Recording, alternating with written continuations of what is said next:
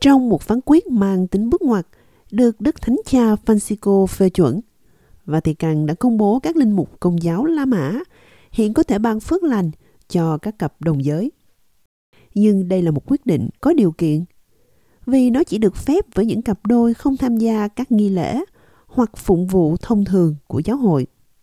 Một tài liệu từ Vatican giải thích những phép lành như vậy sẽ không hợp pháp hóa những hoàn cảnh bất thường, nhưng là dấu hiệu cho thấy Thiên Chúa chào đón tất cả mọi người. Thông báo làm rõ rằng việc này không bao giờ được nhầm lẫn với bí tích hôn nhân dị tính. Tại Hoa Kỳ, đã có nhiều phản ứng trái chiều trước thông báo này. Đã quá lâu rồi. Bạn có biết là nếu mà Chúa Giêsu nói yêu thì yêu thôi. Chúng tôi đã ở bên nhau 41 năm rồi. Tôi nghĩ đó là một bước tiến tuyệt vời. Thành thật mà nói, tôi nghĩ đó là tình tuyệt vời. Tôi nghĩ là không sao, bởi vì tôi muốn được một linh mục ban phước, bởi vì tôi yêu một người phụ nữ. I would want I would want to be blessed by a priest because I am with a woman and I believe, I say go for it. We are, we just the Bible does... Kinh Thánh nói rằng không nên như vậy, bạn không nên làm điều đó. It's not um, that you shouldn't do that. So yeah. Tôi nghĩ mọi người nên tập trung hơn vào việc đến nhà thờ và thờ phượng Chúa. Going to church and worshiping God. Vào tháng 10, Đức Thánh Cha Francisco đã gợi ý rằng một sự thay đổi chính thức đang được thực hiện để trả lời các câu hỏi do năm vị hồng y bảo thủ đưa ra. Mặc dù phản hồi đó mang nhiều sắc thái hơn, nhưng tài liệu mới dài 8 trang đã nêu rõ các tình huống cụ thể. Tài liệu nêu rõ các linh mục nên quyết định ban phước cho một cặp đồng giới tùy từng trường hợp cụ thể và không nên ngăn chặn sự gần gũi của giáo hội với mọi người.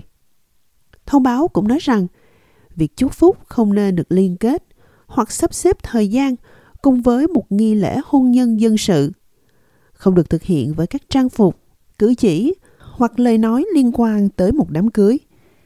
Linh mục James Martin là một linh mục dòng tên nổi tiếng nước Mỹ, người phục vụ cộng đồng LGBTIQ+.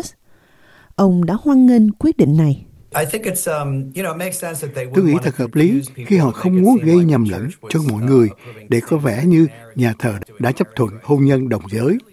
Chúng tôi không thực hiện quyền kết hôn, nhưng đây thực sự là điều mà rất nhiều cặp đôi đồng giới đã yêu cầu, sự ban phước và mục vụ từ các linh mục, phó tế và giám mục.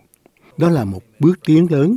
Đây thực sự là lần đầu tiên cánh cửa này được mở ra cho các cặp đồng giới đây thực sự là một ngày lịch sử.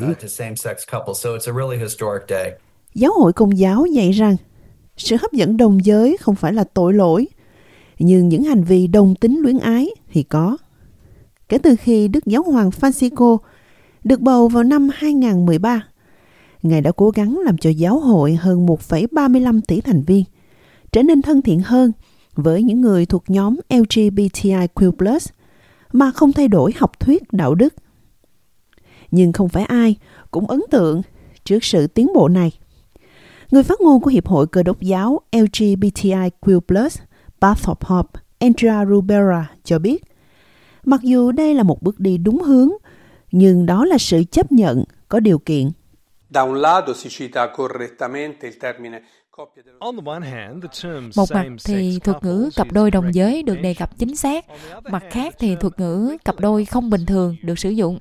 Các quan điểm khác nhau được đặt ra để nói rằng đó không phải là một cuộc hôn nhân, không thể so sánh với một cuộc hôn nhân giữa một người nam và một người nữ. Đối với những người như chúng tôi, những người đồng tính luyến ái sống trong tình trạng vợ chồng thì điều này rõ ràng là không thể nào chấp nhận được theo nghĩa tuyệt đối, nhưng mà chúng tôi nhận ra rằng đó là một bước tiến lớn great step forward. che è un grandissimo, grandissimo passo in avanti. Ông David Jobin đến từ Alphen Foundation, một nhóm thúc đẩy các mục tiêu LGBTIQ+ ở Hoa Kỳ. You know, as a 60-year-old man who who has wrestled with với tư cách là một người đàn ông 60 tuổi đã gặp khó khăn với thể chế cơ đốc giáo dưới mọi hình thức trong suốt cuộc đời mình. Đó là một sự thất vọng. Đó là một sự thất vọng với bước đi nhỏ này chúng ta đang ăn mừng. Như vậy là chúng ta hiện có giá trị cao hơn nhờ quyết định của một người Như thế vẫn chưa đủ. Phán quyết này dự kiến sẽ bị những người bảo thủ phản đối, những người đã chỉ trích giáo hoàng khi ông đưa ra những bình luận ban đầu về chủ đề này vào tháng 10. SBS đã liên hệ với Hiệp hội Giám mục Công giáo Úc và tổ chức này từ chối đưa ra bình luận.